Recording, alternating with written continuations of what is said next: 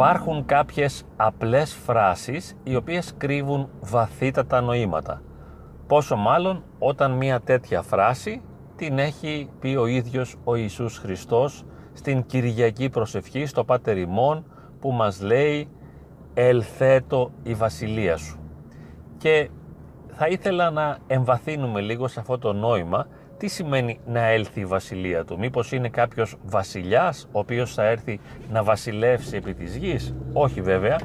Η βασιλεία του είναι η βασιλεία των ουρανών. Βέβαια πάντοτε μιλάμε με ένα μεταφορικό τρόπο, με μια ανθρώπινη γλώσσα προσπαθώντας να προσεγγίσουμε νοήματα και αλήθειες οι οποίες υπερβαίνουν τη φυσική πραγματικότητα αλλά και τις δυνατότητες του μυαλού μας. Έτσι λοιπόν λέμε ελθέτω η βασιλεία σου αλλά φυσικά δεν υπάρχει κανείς βασιλιάς και καμία βασιλεία με τον ανθρώπινο τρόπο που θα μπορούσε κανείς να το νοήσει. Πρόκειται για εμπειρίες, για γεγονός το οποίο υπερβαίνει κάθε ανθρώπινη φαντασία. Δεν είναι δυνατόν να το νοήσουμε, να το καταλάβουμε, να το συλλάβουμε όλο αυτό. Τι σημαίνει ελθέτω η βασιλεία σου. Όμως θα μιλήσουμε για λίγο, έτσι όπως το κάνουμε πάντοτε, χωρίς βέβαια να διεκδικούμε το αλάθητο, ξέροντας ότι κάνουμε λάθη και σφάλματα, απλώς η ελεύθερη αυτή συνειρμή μπορεί να κινητοποιήσουν κάποιοι σε ένα προβληματισμό και μετά σε μία πράξη. Ίσως. Ίσως πέσουν κάτω οι λόγοι χωρίς να δώσουν κανένα καρπό. Δεν πειράζει, δεν κοστίζουν και τίποτα, γι' αυτό και μπορούμε να κάνουμε αυτές τις αναφορές που κάνουμε.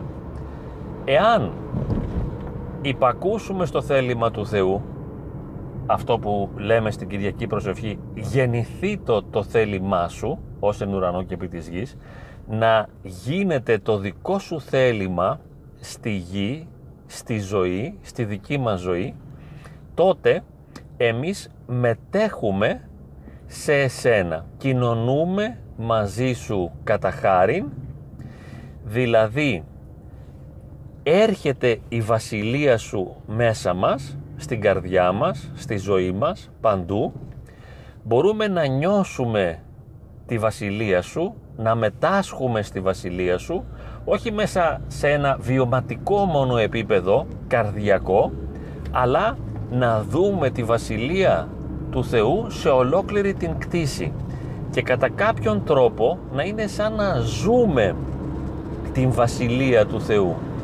Είμαστε μέσα στη βασιλεία του Θεού και η βασιλεία του Θεού είναι μέσα σε μας.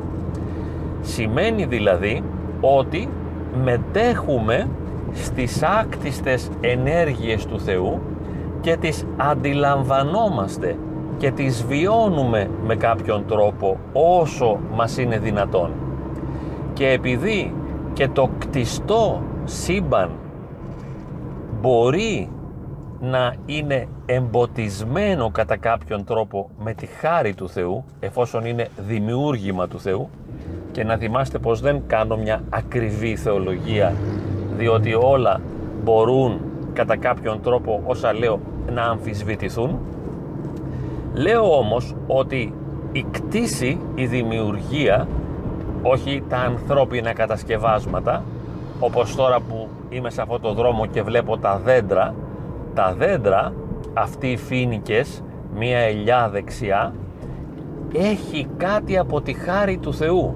Είναι ένα πλάσμα του Θεού και θα μπορούσαμε να πούμε ότι έχει μια πνοή Θεού μέσα του το κτίσμα και μπορεί να αποκαλύψει το κάλος, την ωραιότητα, το μυστήριο, το βάθος και την αλήθεια του δημιουργού του.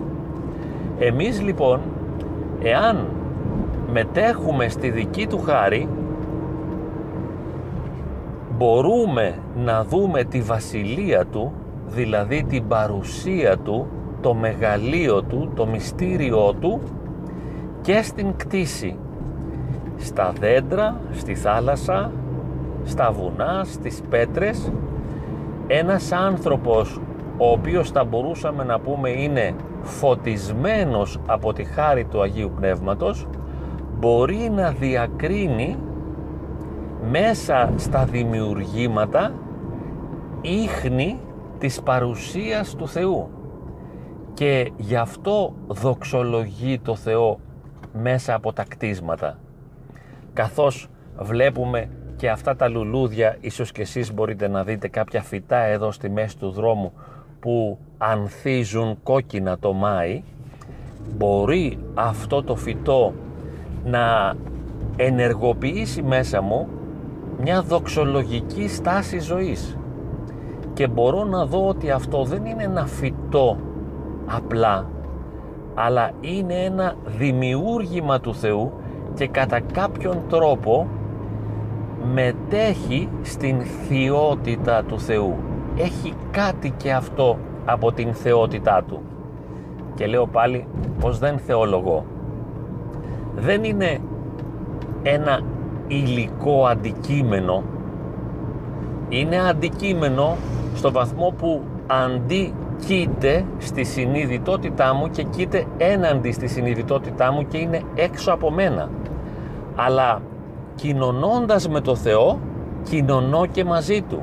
Γι' αυτό έλεγε και ο Άγιος Φραγκίσκος της Ασίζης τα δημιουργήματα του Θεού ότι είναι αδέλφια Του και έλεγε η αδελφή φωτιά ή το, το δέντρο το έβλεπε ως αδελφό του, το λουλούδι, το άνθος σαν αδέλφια του. Είχε μια κοινωνία μαζί τους μέσα από την κοινωνία που είχε με το Θεό. Φανταστείτε λοιπόν πόσο δυνατή και συγκλονιστική είναι η εμπειρία να βλέπεις την κτήση ως δημιουργία του Θεού η οποία αποκαλύπτει κάτι από το μεγαλείο της δόξας. Γι' αυτό και λέγεται στην Παλαιά Διαθήκη ότι πριν από την πτώση η δημιουργία του Θεού ήταν μια αγία δημιουργία. Ενώ τώρα ζούμε λέμε σε ένα μεταπτωτικό κόσμο ο οποίος κόσμος αν εμείς αγιαστούμε θα αγιαστεί και αυτός. Θα αγιαστεί η κτήση μέσα από εμάς και έχουμε εμείς την ευθύνη να αγιάσουμε τον κόσμο. Και αυτός είναι ένας λόγος εσώτατος μυστικός. Εάν εγώ αγιαστώ τότε για μένα για τη συνειδητότητα τη δική μου ο κόσμος αποκαθίσταται στο αρχαίο κάλος. Και βλέπω τον κόσμο προπτωτικά όπως τον έβλεπε ο Αδάμ και η Εύα πριν από την πτώση επειδή τότε μετήχαν και αυτοί στη δόξα του Θεού και επειδή ήταν κοινωνή αυτής της Θείας δόξης, αυτής της χάριτος μπορούσαν να βλέπουν στα δημιουργήματα του Θεού κάτι από τον ίδιο του Θεού, το Θεό. Ήταν ιερά τα κτίσματα και θα ξαναγίνουν ιερά εάν εμείς σωθούμε και μέσα από μας σωθεί ο κόσμος επειδή εμείς είμαστε η κορυφή της δημιουργίας. Αλλά δεν θα χρειαστεί να περιμένουμε χρόνια πολλά. Αυτή τη στιγμή, εάν κοινωνήσουμε με το Θεό, μπορούμε να δούμε το κάλος και την ωραιότητα και την θειότητα και το μυστήριο το ευλογημένο των πλασμάτων του Θεού, των κτισμάτων. Και τότε μπορούμε να δούμε παντού την αγιότητα. Στα φύλλα, στα χορταράκια, στα ζωάκια, στα έντομα. Να ζούμε σε έναν κόσμο μυστικής εμφάνειας του όντως όντως Θεού. Δηλαδή του μόνου αληθινά πραγματικού. Και η ζωή μας βέβαια γίνεται εορτή εφόσον είναι ζωή και χαριτωμένη και εφόσον αντιλαμβανόμαστε παντού γύρω μας τη χάρη του Θεού.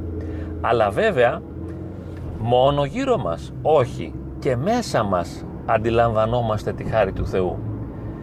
Την ε, βιώνουμε με ένα τρόπο μυστικό που δεν μπορεί να εκφραστεί και να διατυπωθεί το πώς γίνεται αυτό θα μπορούσαμε να πούμε ότι κοινωνούμε με τον Θεό σε ένα επίπεδο καρδιακό αλλά και αυτό δεν είναι αρκετά επεξηγηματικό γιατί τι σημαίνει καρδιά και ποια είναι αυτή η καρδία στην οποία αναφέρονται οι Άγιοι Πατέρες. Εννοούν προφανώς το κέντρο το πιο ευαίσθητο βιωματικό κέντρο της ανθρώπινης ύπαρξης όπου εκεί με έναν τρόπο άρρητο και μυστικό μπορεί κανείς να συναισθανθεί την παρουσία του Θεού μέσα του. Και αισθάνεσαι την παρουσία του Θεού στα σπλάχνα σου. Αισθάνεσαι στα κύτταρά σου. Ολόκληρο το είναι σου. Είναι γεμάτο από το Θεό. Και τότε δεν είσαι ένα αντικείμενο δεν είσαι ένα πράγμα δεν είσαι ένα σώμα ούτε μια ψυχή με την έννοια της ψυχολογίας η ψυχή ή του σώματος όπως το βλέπει η ιατρική. Αλλά είναι το σώμα σου και η ψυχολογία σου γεμάτες γεμάτα από τη χάρη του Θεού. Η χάρη του Θεού ζει μέσα στο σώμα σου γίνεσαι μια φάτνη και κατοικεί μέσα σου ο ίδιος ο Χριστός. Η καρδιά σου το βαθύτερο είναι σου ολόκληρο το είναι σου εορτάζει την παρουσία του Θεού. Ελθέτω η βασιλεία σου. Ελθέτω η βασιλεία σου σημαίνει αυτό ακριβώς. Να μου δωρηθεί μετά από την μετάνοια που θα έχω και ίσως και μια στοιχειώδη κάθαρση αλλά μέσα από μια ζωντανή δυναμική αναφορά προς το Θεό να μου δωρηθεί η δυνατότητα να βιώσω το σώμα μου, την ψυχή μου, το είναι μου ολόκληρο αλλά και ολόκληρη τη δημιουργία γύρω μου και τους ανθρώπους και τα ζώα και τα πάντα ως και χαριτωμένα να είναι όλα έμφορτα της χάριτος. Δηλαδή αυτή είναι η πανταχού παρουσία του Θεού. Ο πανταχού παρών και τα πάντα πληρών. Σαφώς και είναι πανταχού παρών και τα πάντα πληρών. Τα πάντα πληρών. Δεν υπάρχει κάτι που δεν το πληρεί. Γι' αυτό και εν τέλει ακόμα και η υλικότητα τα αντικείμενα ακόμα και αυτά που μελετάει κβαντική φυσική δεν είναι στεγνά πράγματα, στεγνά αντικείμενα, ξηρά, υλικά. Αλλά έχουν κάτι μέσα τους από τον δημιουργικό λόγο του Θεού. Υπάρχει Θεός παντού μέσα τους. Είναι πανταχού παρόν απλώς εμείς δεν το ξέρουμε δεν το βλέπουμε, δεν το αντιλαμβανόμαστε, δεν το συνειδητοποιούμε, δεν το νιώθουμε διότι είμαστε αλλού για αλλού. Δηλαδή εγκλωβισμένοι μέσα στο εγώ. Όσο περισσότερο ζούμε σε αυτό το εντελώς αλλού που είναι το ίδιο μας το εγώ, ο ίδιος μας ο εαυτός η εαυτότητα αυτή όσο είμαστε εγκλωβισμένοι σε αυτό το αλλού δεν μπορούμε να συναισθανθούμε την παρουσία του εντελώς άλλου αυτού που είναι εντελώς ξένος και διαφορετικός από αυτή την πραγματικότητα που γνωρίζουμε με το συνειδητό κομμάτι του εαυτού μας. Δεν θα μπορέσουμε να το καταλάβουμε. Εάν όμως καθαρθούμε και ο καλύτερος τρόπος κάθαρσης είναι η μετάνοια, είναι τα δάκρυα, είναι η συντριβή της καρδιάς, είναι αυτό το λιώσιμο, η διάλυση της ύπαρξης ενώπιόν του. Και γίνουμε παράκληση ολόκληρη. Και τον παρακαλέσουμε και ζητήσουμε να νιώσουμε την παρουσία του. Και λέμε ελθέτω η βασιλεία σου θέλουμε να έλθει η βασιλεία του.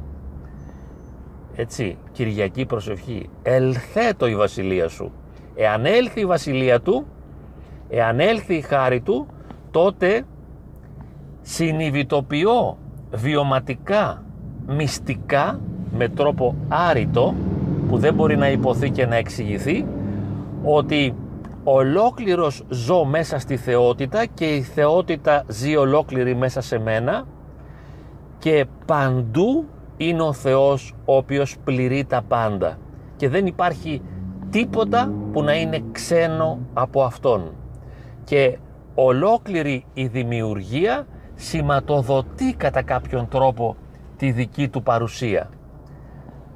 Το σύμπαν δονείται και το κάθε τι είναι σαν να κράζει ότι ο Θεός είναι παρόν. Και εμείς λέμε Κύριε εκέκραξα προσέ, εισάκουσόν μου και η δημιουργία με έναν ανάλογο τρόπο κράζει για να ακούσουμε εμείς ότι ο Θεός είναι παρόν και πληρεί τα πάντα. Αλλά όπως είπαμε, για να έλθει η βασιλεία του, η οποία υπό μία έννοια είναι ήδη παρούσα, η βασιλεία του είναι εδώ και έχει έλθει, αλλά για να γίνει συνειδητό σε μας ότι έρχεται η παρουσία του, μετέχουμε σε αυτήν, τη ζούμε την παρουσία του, αυτή είναι η βασιλεία, η βασιλεία είναι η παρουσία. Αυτός είναι βασιλεύς, όχι επειδή φοράει κάποιο στέμα ή επειδή του έχει δοθεί κάποιο αξίωμα, αλλά επειδή είναι ο άρχον, αυτός που άρχει το είναι, αυτός που άρχει τα πάντα. Είναι ο άρχοντας και δημιουργός των όντων και είναι μη ο ίδιος, αλλά άρχη των όντων. Γι' αυτό και δεν είναι υπό την αρχή τεινός. Και όπως έχουμε πει και άλλες φορές δεν υπάρχει γιατί δεν είναι υπό την αρχή τεινός άλλου πραγμάτου αλλά αυτός τεινός άλλου πράγματος αλλά αυτός είναι η αρχή των όντων όλων. Και εμείς λοιπόν θέλουμε να το ζήσουμε αυτό για να μπορέσουμε να γίνουμε ολόκληρη γιορτή να γίνουμε ολόκληρη αγάπη. Μετέχουμε στις ιδιότητές του δηλαδή μετά. Όταν νιώσουμε την παρουσία του όταν συνειδητοποιήσουμε ότι η βασιλεία του είναι πραγματικότητα. Και μάλιστα η βασιλεία του είναι η μόνη πραγματικότητα. Δεν υπάρχει τίποτα πιο αληθινό από τη δική του βασιλεία. Μακάρι λοιπόν να μπορέσουμε να μετάσχουμε σε αυτή τη χάρη να μας δωρηθεί αυτό το μέγα έλεος ώστε να ζήσουμε την αλήθεια του όντως όντως αυτός που είναι η αλήθεια και η ζωή. Και να δούμε ότι η ζωή είναι αληθινή όπως το βλέπω τώρα εδώ στην κίνηση που κάνουν τα φύλλα ενός δέντρου. Κινείται το δέντρο και δοξολογεί και προσκυνά. Αλλά αυτό είναι μυστήριο. Δεν μπορούμε τώρα να πούμε ε, απόδειξέ μας ότι το, κέντρο το δέντρο προσκυνά και δοξολογεί γιατί προϋποθέτει μια ματιά η οποία μπορεί να το ζήσει αυτό να ζήσει τον κόσμο και τον εαυτό της ως δοξολογία. Η ίδια η όραση είναι δοξολογία. Το να υπάρχει στο ίδιο είναι χαρά το να υπάρχεις σημαίνει να βρίσκεσαι σε κοινωνία με το Θεό και να είσαι ενωμένος μαζί Του. Αυτά λοιπόν τα φτωχά και ανόητα λόγια ήθελα να πω σε σχέση με αυτές τις δύο λέξεις ε, «ελθέτω η βασιλεία σου». Μακάρι να ζήσουμε το γεγονός ότι έχει ήδη έλθει.